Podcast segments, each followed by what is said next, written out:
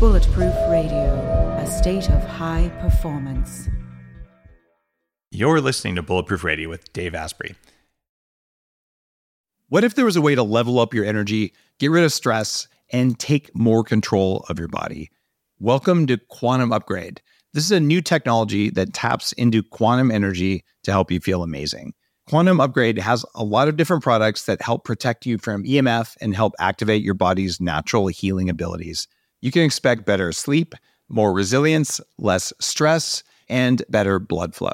The cool thing about Quantum Upgrade is that the products are backed by a lot of heavy duty scientific studies, and there's a new measurable upgrade. You can now use Quantum Upgrade to increase your consciousness levels between 1400 and 2200 on the Hawkins map of consciousness. If you don't know what that means, do some research because it's impressive, it's fun to learn about, and it's something that I've come to understand.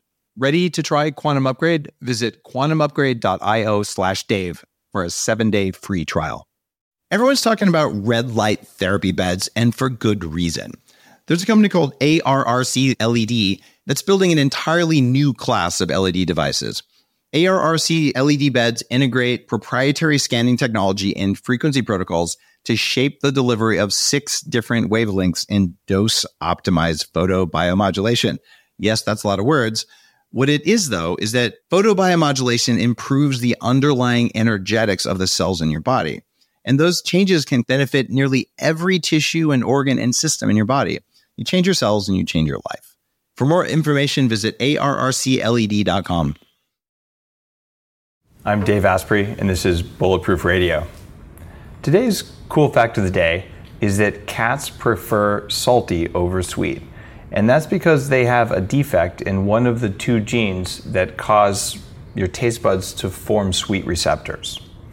The big question now is how do we transfer that to humans so that we like less sugar? What if there was a way to feel younger for longer?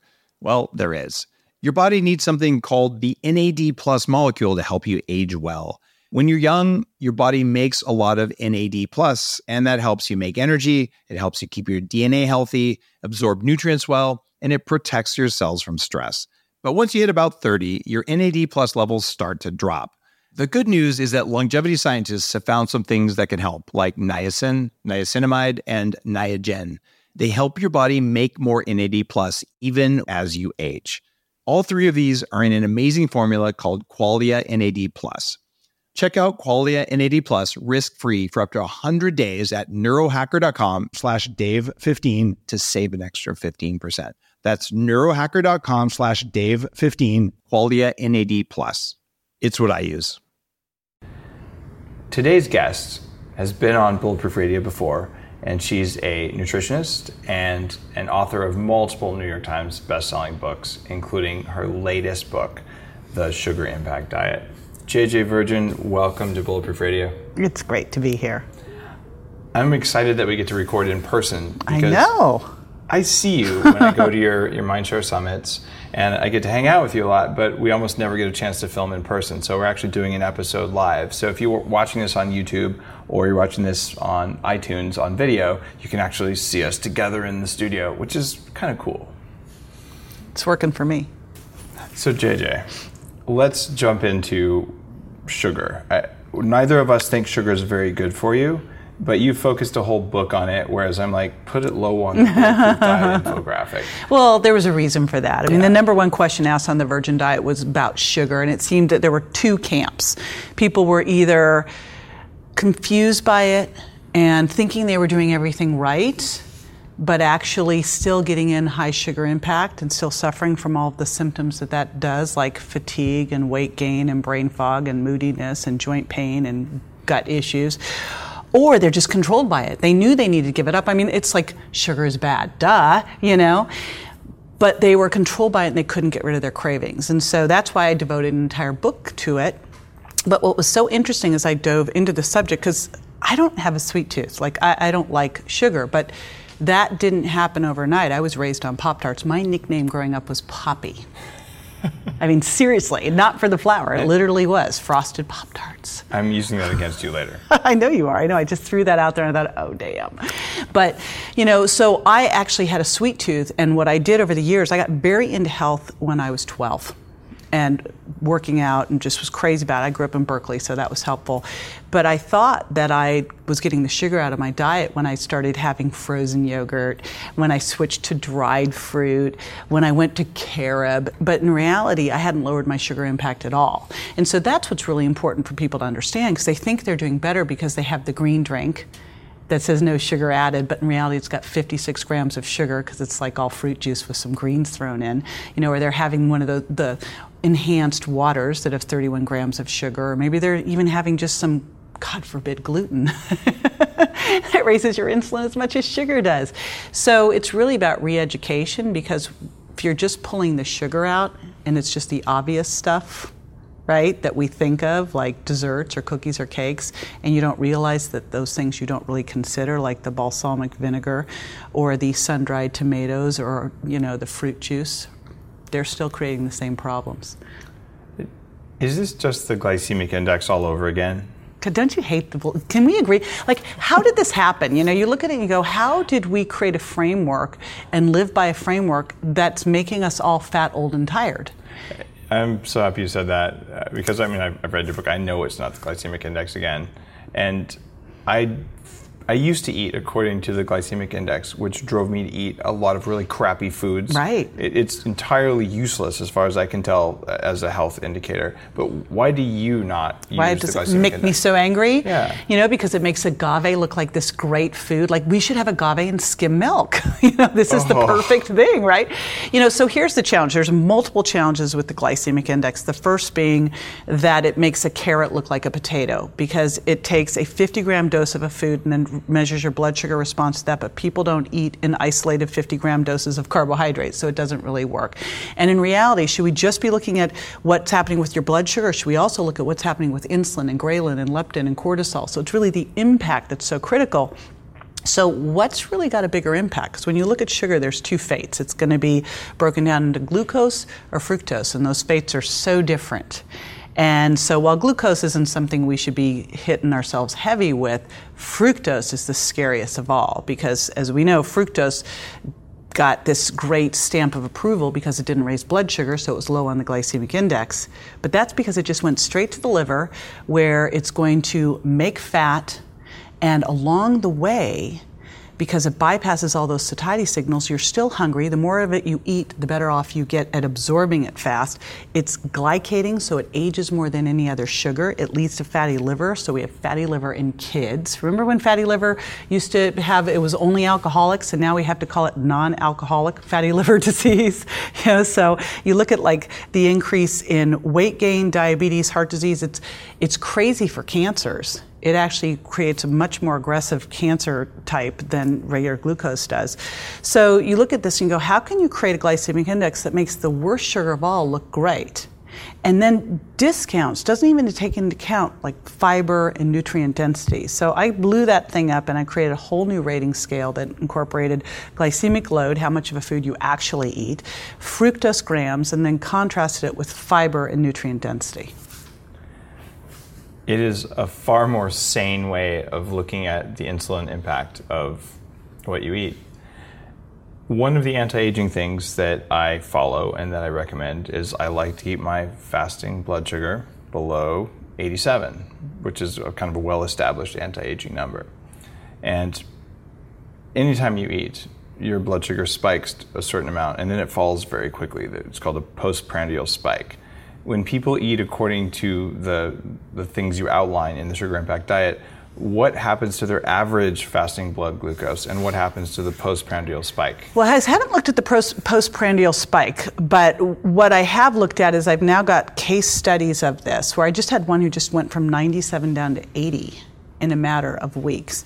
Because what's happening when you eat this way is a couple things. Number one, there's a transition phase where I actually take people to as low a fructose as possible, hopefully close to zero, if not zero, so that their ability to transport glucose, uh, sorry, fructose goes away, and they lose their sweet tooth.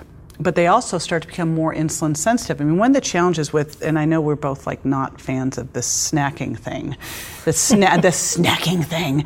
You know, if you look at something that's really going to jack your blood sugar and make you fat. Where did this urban legend of snacking as this great thing to do? And I still see it in these diet books. I mean, there is one well-known diet book that tells you you should have a evening snack before bed, and one of the recommended evening snacks is a diet soda and pretzels like crazy craziness. So I know that it helps now wow. with reclaiming reclaiming uh, glucose tolerance and glycemic control. And there's a lot of different reasons for that. And one is because you're getting great fiber, which slows down the blood sugar response, but also feeds the good gut bacteria so that you're restoring the better gut bacteria, not having those bad gut bacteria that can make you more glucose intolerant. I mean, I, I'm sure you just saw that study that came out that's like hallelujah. It's talking about the effect of gut bacteria on insulin levels. Well, looking at artificial sweeteners and your gut microbiome. Oh, yeah. I mean, was that like I was like, finally, people. I mean, it's like we knew Splenda did that. But yeah. it was like, shh, shh. Having a real study to say what we all knew yeah, well, is really cool. Well, who do you see thin people with having diet sodas? All right. I, one of the things that drives me nuts. There's a, a low carb community. Many of them are, are dear friends and I was like this when I started my path more than a decade ago. I would eat according to the glycemic index, and I would eat lots and lots of protein, moderate to low fat, the wrong kinds, and I would always use acesulfame potassium. Mm. I figured out NutraSweet made me weak. It, it, made me shake. It affected my vision. Like it was really bad for me. Uh, and Splenda was actually something that hadn't quite come out on the market yet. So I tried all these different things, and all of them create toxins. And what I yeah. got from ACE K was not a blood sugar spike, at least not that I monitored, but I got benign nodules growing on my thyroid. And they went away when I quit using acesulfame potassium. But all of them contribute to your body's toxic yeah. burden, which makes you fat. So low carb, high fat, with a set of principles that says it doesn't really matter what you know what kind of protein you're yeah, eating. it could be pork rinds and diet and tap. You know, yeah, it, one of the challenges work, with low yes. carb is low carb could be soy based. Like mm-hmm. you see a lot of the low carb, it's got tons of soy in it. Yeah. Right to lower the carbohydrate, and then they use artificial sweeteners.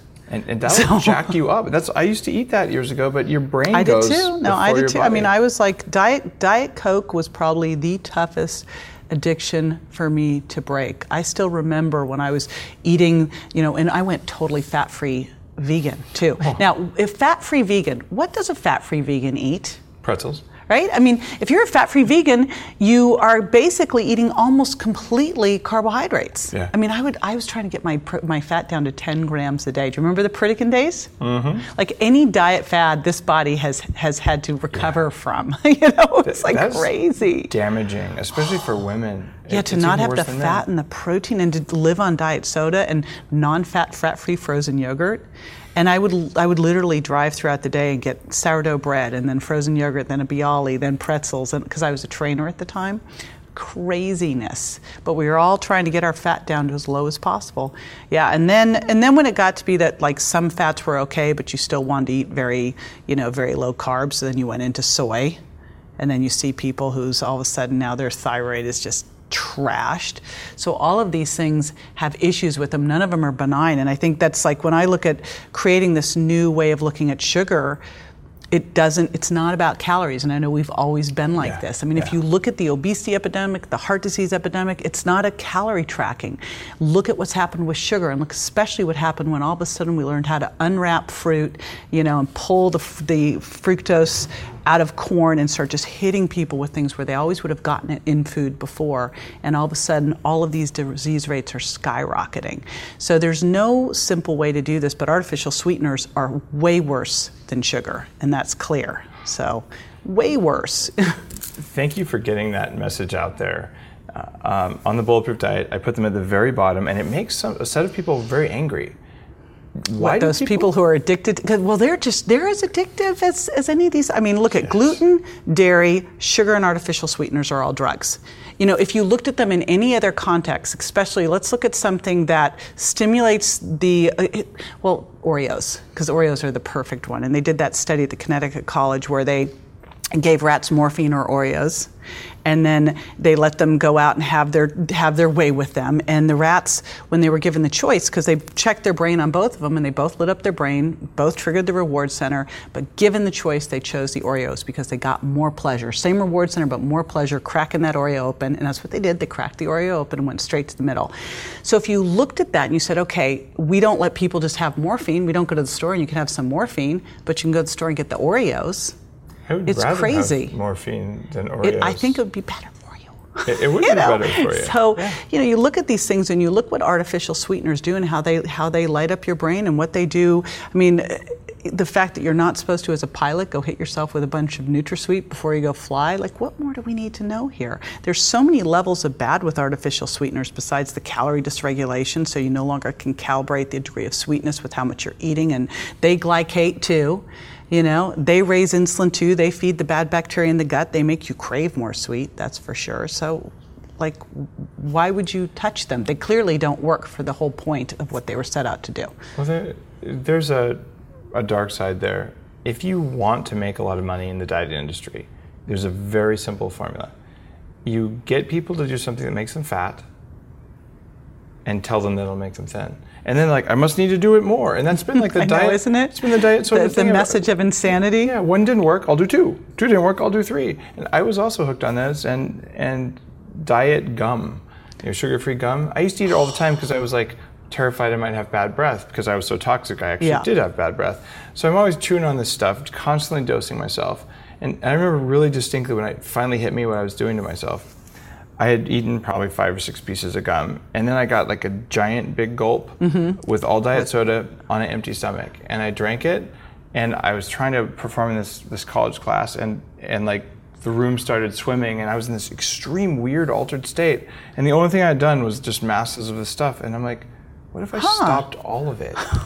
and I did, and it made a huge Yeah, what if I just eat like real food? Well, I was in college. The only real food was one of those like pre-packaged pies. I'm like, there must be fruit inside there. See, but, I you worked know. in catering. I ate great in college. I figured that one out. You were smart. I, I used to not eat that well. And the thing that still kind of makes me mad is that no one was talking about this stuff.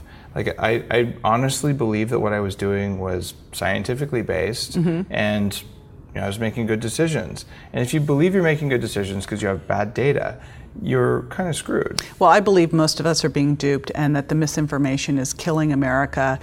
And I mean, if you just, I'll just give the example of this green drink that literally on the front says no sugar added. and it's green boost. It's got a green boost, which really, and if you look at it, it's actually got four fruit servings in it. Four. And in 16 ounces, now, okay, so a, a 16 ounce soda has 44 grams of sugar, and a 16 ounce of this green drink has 56 grams of sugar. But the challenge is you look at it just like you look at the jam or you look at any of these things and it says no sugar added.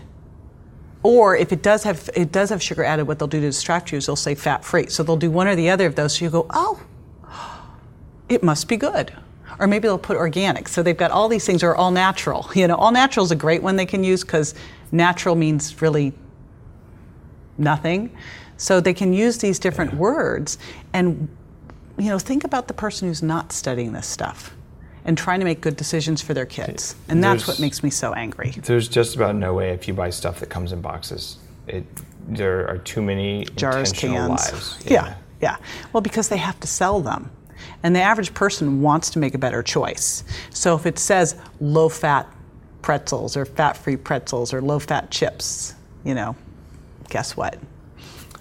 What about gluten free on the sugar impact diet? Because gluten free foods, we all know they're better for us than gluten foods, right? But the, how do you account for those? How do you help people understand what? Well, so do? a gluten free food like an avocado or grass fed beef or asparagus, those ones are fine.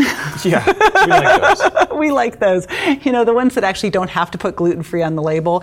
But if you look at most of the gluten free food out there, it's absolute junk.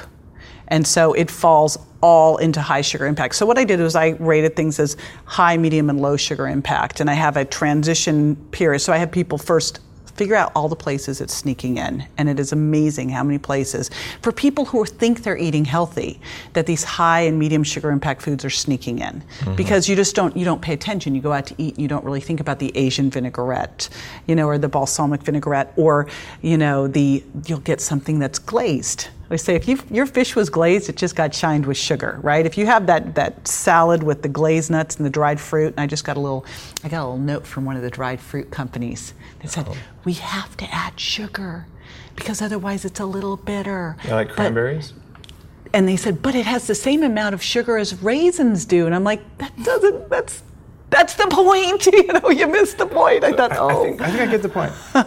Crack has less cocaine in it than cocaine, so therefore it's good yeah, for you, Yeah, so right? it's better. So it's better. So you, know, you you look at all of these things that they've done, and again, now gluten free being this bu- big buzz, it's like you weren't eating cookies before, you know, and you look at even say a gluten free muffin. And you, you take that muffin, look at a cupcake. If you took the cupcake with the icing off, you'd have the same amount of sugar. Do you know that two Hostess cupcakes has the same amount of sugar as a lot of these healthy muffins at the coffee places? Two so Hostess cupcakes. So you're saying we should eat Hostess cupcakes? Yes, that's exactly. That was the message. That's the takeaway for today. we actually don't have to talk anymore. Just go get some Hostess cupcakes, wash them down, but make sure it's fat-free milk. Uh, now, if you go to Costco and, and you buy like a, a bran muffin or something. Mm-hmm. You're saying this Which, and they're and by the way, those bran muffins at Costco, those yeah. we, we actually looked at them once. They were like a thousand calories and mainly all, and not just from sugar because carbohydrates turn to sugar, and that's the real important thing. Is people say, okay, I'm, I'm not eating any sugar right? And we are all now focused on how much added sugar people have, but it's not the issue. I mean, we are eating 150 pounds of sugar per person, and I think, well, we are not, so that means there are some people that are really eating a lot. But that's not the problem. It's all the places that you don't realize you're getting it in that they're actually not counting because they're looking at added sugar. But it's like, well, what about the juice? And what about the jam? And what about the flour? What about the gluten free flour that's now this corn flour? And, you know, what about all those things? Because the minute that you start to put them in your mouth, they start turning into sugar. It's all the same. All it matters is the impact. What's it telling your body? Is it helping you burn fat or store it? Is it making you tired or energetic? You know, we should be able to go four to six hours before we need to eat again. If we have to snack, you're a sugar burner. You've taught your body how to eat, raise your insulin, drop your blood sugar down so you need to eat right away again. You know, it's like boop, boop, you know, yeah. right? You should not have to eat every two to three hours. That is a marketing ploy by the snacking snacking foods group, and I got invited to be in one of their. I remember I got a note and a big box of all these low fat chips. I get this big box. I'm like, someone did not do their homework, and they invited me to join their snacking council. Wow. Yeah, could you a imagine snacking a council. snacking council? I'm like a snacking. What is a snacking council? What do you want me to do? Like be tweeting out? Oh, did you have your your fat-free Frito Lay's today? Go get them. Don't forget to snack. You should have joined. You could have been in our inside mole. I know. Well, I just got that cranberry one that I could join. Well, there you, Because they want me on board. like, I'm like, it's not happening. It, it's kind of it, it's kind of sad. You know, the snacking board or, or, the other business model we, we, talked about, you know, selling things that don't work. Hundred calorie bars that are mostly sugar and carbs. Right. 100 calories isn't enough to do anything. You cannot fuel your energy with that. But you can raise your blood sugar. You can get really hungry. You can raise your blood sugar. And who eats one? Well, that's who the, eats one snack pack. The best business model ever. First one's free. We get that from drug dealers. If they had those packs at the store, was, yeah. you know, a dozen of those little hundred calorie things, which is still only 1,200 calories, like less than you eat in a day, and the one on top was free, and you could just open it right there and eat it in the yeah, store. You're right. Double That'd sales because you're like, I gotta have another one if your food makes you hungry, you're doing it wrong. Would, would you agree like with that? cereal. Yeah. Well, cereal, first of all, to me, cereal is the perfect trifecta. Think about it it's cereal and milk, sugar, gluten, and dairy. Talk about just the, the perfect triple hit of opiates. So, but you look at cereal and milk, and of course, you had fat free milk, and you are literally hungry within an hour. And so, yes, if you eat something and all of a sudden you're hungry again, there's clearly something wrong. You clearly didn't get enough fiber, protein, and healthy fats in there to keep you sustained. And that really is a benchmark for me. Is you should, you know, when people say, God, I had to remember to eat, go bingo. We got there. You should be able to go four to six hours. I had to remember to eat. So, so this may go a little beyond just the sugar impact diet, but you're a nutritionist and, and, you've done a lot of work with, with a lot of really high performance people who, who look great. What's the difference between hunger and a food craving? Hmm, that's a good one. So, a craving for me, a craving has nothing to do with being hungry. And you got to have that thing, and it's a drug.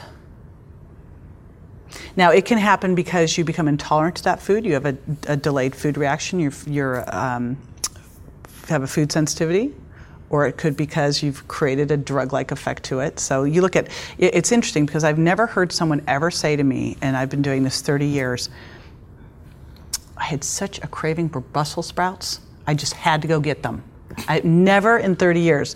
It's always the same foods. It is dairy, it is gluten, and it's sugar if I had to say, what are they? I mean, you'll get the hmm. random, like I need some corn chips, but fat and salt, aren't those? You know, sugar, sugar, salt, and fat. Sugar, salt, and fat. But it's not fat and like I'd like to have an avocado. Yeah, you know, it's, it's, not like I'll go. I mean, well, I, I have an issue with almond butter, but it's not. It's not typically like I'm going to go eat the jar of almond butter. It is I'm going to go have the fat. It's wrapped up with some sugar and salt, like a corn chip. That's yeah. the ultimate sugar, salt, fat. And people don't look yeah. at it like that, but corn is sugar. It, corn is sugar, and the other thing that that amplifies the effects of sugar is when you damage fats with heat. So you, are frying oils that should never touch heat, in fact, oils that shouldn't be eaten, and then you're doing it on a sugar substrate. Right? Yeah. How does that change yeah, so the that's sugar great, impact of a chip? Because, well, what's so fabulous about that is now you're going to eat something that's high sugar and raise insulin so that your body's going, cool, let's store it all. You know, so now you got these damaged fats. It's like incoming, you know, it's like it does get worse than that. And then you've got these damaged fats that are making your receptors less sensitive to the message. So they're destroying your receptor walls. So now your walls are, are not able to have the flow they need so the hormones can get in to give their messages to talk. So it's just, if you start to look at all of the levels of bad, because I think people don't think long term. And what I loved about the gut microbiome artificial sweetener study is that these change, changes happen in six to seven days. You know, we think of these things and we go, oh, you know, sugar is bad, but you know, I'll just do it this once, which of course is this once and this once and this once. But these things, these changes happen very quickly, very quickly. You know, and the good news there is they can also get fixed fairly quickly too. If you look at, at how quickly you can fix the gut biome, it sounds kind of like a good story. Uh, we know the gut biome changes within 24 hours of eating food. Uh, you can have marked changes when you add resistant starch or other things. Collagen's a good substrate to make butyric acid, for instance. But when you have all of that going on, a lot of people have bad bacteria in their guts. So, what does eating sugar do if you have bacteria going on in the gut? So, sugar is basically the fuel for the bad bacteria. And that's the worst thing you can do. You know, we don't think about this. I think the coolest thing going and the next biggest trend I'm hoping is going to be all about the gut microbiome. It is the biggest thing controlling us. It's, it's for obesity, it is huge. You have too much bad gut ter- bacteria in the gut, you extract more calories from the food you eat and you store them as fat. So it can just be that. I had a client, Suzanne Somers' stepdaughter was a client of mine, and she'd gone to all of these doctors in LA, and she had this chronic gas and bloating. And so they kept giving her probiotics, and it was getting worse because no one was dealing with the fact, well, wait a minute, what's, and they said she just needs to exercise more. Oh, geez. You know, she needs to eat less and exercise more. That's it, right? Because that's why we've got this obesity epidemic. Clearly, we've all of a sudden eaten 10 times the calories we used to eat 100 yeah. years ago. Um, so it's interesting. So I'm looking at her. I'm like, well, she already exercises, and she was doing all all high intensity training, and she actually wasn't eating enough. That happens a lot, yeah. But she was bloated all day long, and the reason she wasn't eating is because whether she ate or not, she just got more bloated as the day went on. Well, there's a, I mean, that is a just slam dunk on you've got small intestinal bacterial overgrowth. You just get more bloated as the day goes on, whether you eat or not. And so we went on a killing spree, and it took a while. I mean, if you've got an overgrowth of bad bacteria, you got to get those things gone. You know, and if you just keep going, I'll just keep feeding those good ones. No, you're going to, get the bad ones jump in there too. They take over, you know. That's one of the problems with, with some approaches to fixing the, the gut bacteria, is, is that you don't know which ones you're feeding. Right and those bad ones are, are worse. They're they're the big bad army. So, you know, you look at things that are so great, berberine, cultured foods. First off, I mean, shout out to Donna Gates who made yeah. me try the cultured veggies. I'm like, eh, you know, and they're a little scary. But the cool news is, when you eat those, you you will develop a taste for them. That's something that we don't have in our culture that we should. And the sour takes the sweet taste away. And I drink a lot of cultured um, drinks. I do cultured coconut water every day. And you can develop a taste for these things, and it works, and it helps feed the good bacteria. And fiber's so critical too. But I love berberine and garlic. Like just, I think these and berberine's like one of the coolest herbs on the planet because it also helps balance blood sugar, and it probably helps balance blood yeah. sugar because it's killing the bad bacteria in your gut. Berberine is magic stuff, and people who listen to, to Bulletproof Radio all the time know I'm not a garlic fan as an herb as a medicinal herb. Well, see, raw use, garlic, throwing yeah. some throwing some in is a great thing. Exactly. When you're dealing with bad bacteria, that's an appropriate time to use a medical herb. I, I wouldn't suggest using it every single day, and I think we probably differ yeah. on that. Well, no, but, I don't. No? Okay. No, I don't think so. Uh, there's yeah. there's so many people like well, garlic must be good, therefore I should have it three times a day, and, and I've found that it affects cognition when you have high doses like that on a regular basis. Yeah, I think when you're going after gut microbiome and the bad stuff, you have to hit it hard, and that's yeah. what I see is most people don't hit it hard enough, and so they don't get it dealt with. Because for a lot of people, this just, especially if you've eaten a high sugar diet or you've done birth control pills or antibiotics or any of this stuff, and set up this inhospitable area, you've got to go in hard hard and heavy and then and then you've got to come back now and be gentle and repopulate and yeah. right so part of the the bulletproof diet the the stuff that that I've written about in there has to do with what you were saying and the things that you you've written about and certainly things that, that you've researched when you were writing the sugar impact diet about this gut microbiome issue.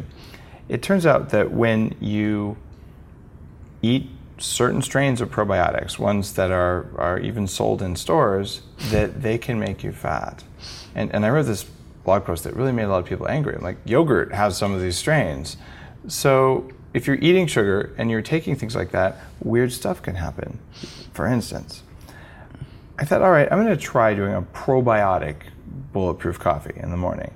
So I made bulletproof coffee and I added artichoke syrup, which is sweet tasting, but actually, sorry, Jerusalem artichoke syrup. God, didn't that make you gassy? sorry to ask. Yeah. Let's find out. Dave, did that make you gassy? It didn't just make me gassy. This stuff is a big source of FOS or fructose yes. So it's like, but I took uh, I took some probiotics with it. So the idea is it would feed the probiotics. So if you've had bulletproof coffee and you have too much oil in it, which gives you disaster pants, you add gas on that and it's just not okay. But worse than that, I can cope with a little bit of gas. The problem is, and especially if I'm expecting my gut to transform itself, after a week on this, I gained 10 pounds. Like I had to, like my pants didn't fit. And it was because of the species of. Uh, that is, un- well, there's, there's yeah. some very interesting testing now to look at that whole, and I'm going to kill this, but it's the Firmicutes to the Bacteroides and seeing which, go. and I think it'll be so interesting if we start to look at that and understand that your gut really is the master switch that we don't think about. Yeah. You know, and that's why, honestly, I keep going back to this article, but I went, people will start to get it with this one because now you've hit them, they can make sense of it, especially when you saw it happen in six to seven days. I was mystified, and I know there was a sugar impact. I was eating sugar at the beginning of that. So that, that is, FOS is a form of sugar. And I don't know if it raises insulin specifically, but, but what I discovered, and this actually kind of made me mad, I, am a computer hacker by background, so I, I look at systems differently. And when you look at what your gut bacteria are doing, like, okay, how do I hack my own system so I can lose fat and gain muscle and stuff like that? And eliminating sugar, do it. Eliminating high insulin foods, do mm-hmm. it. So, uh, in very much in alignment with what you teach in your book. But the problem is that when you try to attack or hack a system, there might already be a hacker in there, and the gut bacteria are hackers. Yeah. And there's this annoying hormone. It's called uh, fasting induced adipose factor and what happens is that bacteria, the Firmicutes, the ones that tend to be higher in fat people, well, they make extra FIAF. And FIAF, if you like the acronym, is something made by your liver. So your liver eh, will naturally regulate your energy, even if you eat too many calories or even if you eat the wrong kind of food.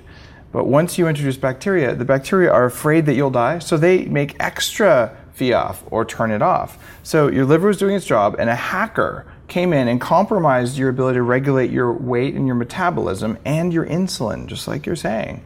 And well, depending on what you eat, you can suppress those. You eat less sugar.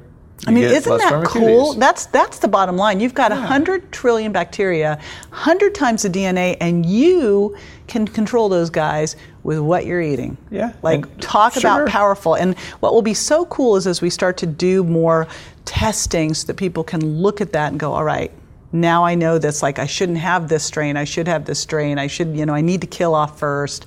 What should I do? I put a client early on when I didn't know this stuff onto probiotics, and she just got bloated. I remember she walked in and she was like 50 with this bowling ball stomach, and I'm like, oops, you know, Yeah. like what did I do here? Because I didn't know. I just uh, probiotics are good. You've got bloating. Yeah. Take more. You know, It's also a question of like these probiotics worked and these ones didn't because different ones do Yeah, these things. yeah. So I'm a fan of, like you, a zero sugar breakfast, which gives the bacteria, the ones that make you fat, very little to eat. And when they don't get fed, they send a little, a little, uh, basically, uh, they- they they change their they change their excretion of fasting induced adiposity factor.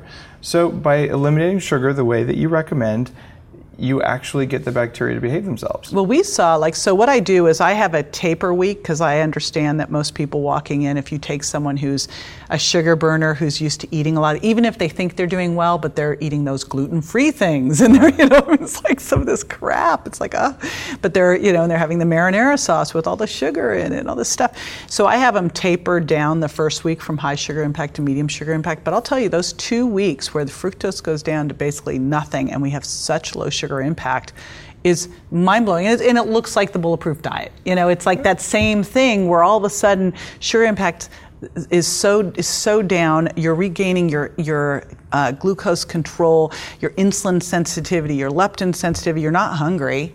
Your waist is just going. I mean, I had someone four inches off your waist for like a woman. I mean, it's, it's one thing if it's a you know a big guy, but it's for a woman. It's like what? You know, I said I said email her again and check that one again because you know, you know, and and the average person was 10 pounds. But what I really wanted to prove, and I think we've seen this now enough times, is that you can lose your sweet tooth. You can lose your sweet tooth. You can't lose it if you're having artificial sweeteners, all this crap. Yeah. But as you know, when you don't drink sweet stuff and you taste something, I mean, even a, a water with some sweetener, you're like, ugh, like what's that? Like it just doesn't taste good anymore. And I saw the biggest diehard sugar addicts because that's what I wanted to prove. I, I don't need to prove it on you and me. Like, wow, whoopee, you know. Dave didn't like the Pop Tart, but you know, if you can prove it on the most diehard sugar addict that you can get rid of their sweet tooth in two weeks, and a lot of that's happening because eh, it's changing your gut microbiome. Now, I know people listening to this are like, cool, that's awesome, but the average person out there really doesn't care. They just don't want to be controlled by sugar anymore. They, they'll say things like, end my cravings and tell me what to do. And I think that you did a really good job in Sugar Impact Diet of explaining the source of sugar cravings. And one of the things that's a part of, of the introductory section, like the psychology of food that's in the Bulletproof Diet, is that if you have cravings for whatever reason, like the ones you're outlining in your book, those cravings suck your willpower Yeah. and, and you get tired. We shouldn't have, first of all, there's no such thing as willpower. If there was willpower, we mm-hmm. wouldn't be here as a species. You know, we are hardwired to seek out sugar and fat. There's a reason that we're going after these things. So you just got to get, you, you've got to set s- systems into place so you don't have to rely on willpower. It's like Okay. don't bring ice cream into the house. And if you're having cravings, there's a reason. Okay. So figure out why that is, right? You know, it's like, so if you're having a drug, I know that if I had wine every night, every night I want more wine. So I don't do that because that would be stupid, you know? Yeah. It's like, don't set yourself up to fail. Okay. So I think we, we both agree that if you have cravings, it's your fault. it's something you did, and it's something you can control. But that's the good thing. It's your fault. It's under your control. Yes. If you have cravings, so I always like to say this isn't this. All of this stuff really isn't your fault. You're being duped by misinformation. But now that you know, you can do better. And if you knew that the that the Oreo cookies, or those healthy low-fat SnackWell's that you're having, or whatever these things are that are just crazy, are lighting up your brain and making you crave more, stop it you know, but taper down. Don't I have people taper for a first week and really become more aware and start to, to trade high sugar impact for medium, and then and then they're ready to really just go. let it go. Yes. Cool. We're coming up on the end of the podcast, and I've already asked you the cool question about the top three recommendations for performing best. So I'm going to ask you something different, JJ.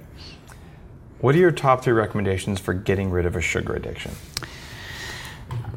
This is what is so great is it really has to do completely with number one making the decision. I think so if you don't decide you're going to do something if it's not important if you haven't attached enough importance into this then you won't do it. So the, the number one reason, way to get rid of a sugar addiction is to just decide that this is important enough that you want to live a great healthy life and you want your kids to too because whatever you're doing they're doing. So if you want your kids to be drug addicts be a drug addict. And if you're addicted to sugar you're a drug addict. So get that get real about that and then attach how important it is and what you're really being held back in your life from getting because of this so that you will go after this. You know, what is that big aspiration that the stupid Oreo cookie is keeping you from doing? You know, and if you get to that point of like, of how ridiculous this is, you'll stop it. So that's the first part. Second part is get a sane scientific program. Again, stop being misled by the misinformation out there don't trick yourself into doing more of what's not working you know and a lot of that is because we really wish it would work. Hey i, I wish it would work that i could live on black licorice and diet coke. That would be awesome you know and popcorn SkinnyPop. I would love that. That would be great. It doesn't work. So let's get real about that.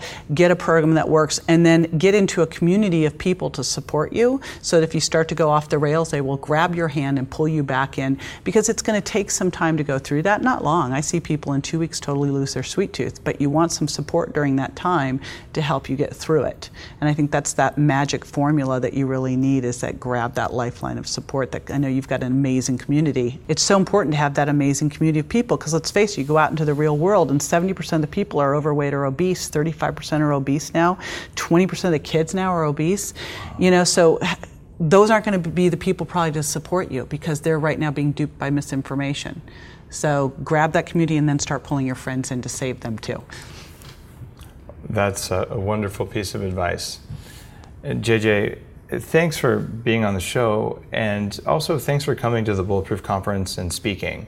Uh, we're actually filming this at the conference, and so people know how how you thought it went today. I'd love just a short comment because people who hear this will probably want to come. We'll need year. to come next year to this conference because there is nothing like this anywhere. First of all, it's like I, you know, I couldn't come till today, which was upsetting. So we will block it out for. Do we have the dates for next year? We'll be blocking this out for next year because just to come to play and to see all the other cool people. Again, I'm all about community and just the lineup of speakers that you have are just amazing.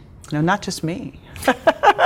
right. you know, but I mean, it's just you've really put together something, something really cool and special. I don't really know anywhere else where you can come and find this type of information. And I got my, you know, CoQ10 B vitamin, cool shot your, your injection and uh, my I mean it's like it's it's awesome. I, I think it. this is a first for health conferences where we had just out on the on the floor injectable vitamins. I know how awesome is that? Yeah. How, I was like, oh, this is the best. You know, I went. I was having my bulletproof coffee and getting a, a B, B vitamin shot. Like, doesn't get better than that. I still have needle marks from the conference.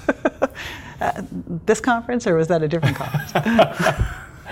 so yeah, you really have put together something something amazing. And just to come and play, I was looking at pictures of you doing some spinning thing, and I'm like, as I was driving in, going, I got to get there faster. So. Uh, you'll get a, a, a shot on all the big Flow Genome toys, JJ.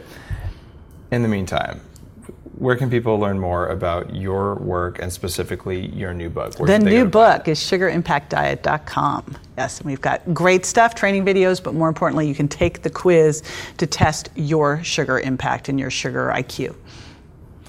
Thanks again, JJ. Always a pleasure to get to spend time with you. You too.